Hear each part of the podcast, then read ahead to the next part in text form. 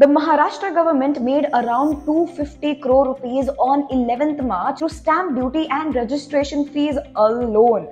More than 3,200 property registrations took place in Mumbai. The government also saw the highest revenue collection in February. But why are people rushing to buy homes? This is because April marks the beginning of the new rule that will limit capital gains tax deductions to 10 crore rupees. As per the old rule, you wouldn't have to pay taxes on the profits you got by selling the house if you reinvest the gains in either purchasing or constructing a residential home. As the new law will come into effect from April, real estate experts expect to see a huge surge in high budget luxury real estate purchases before that.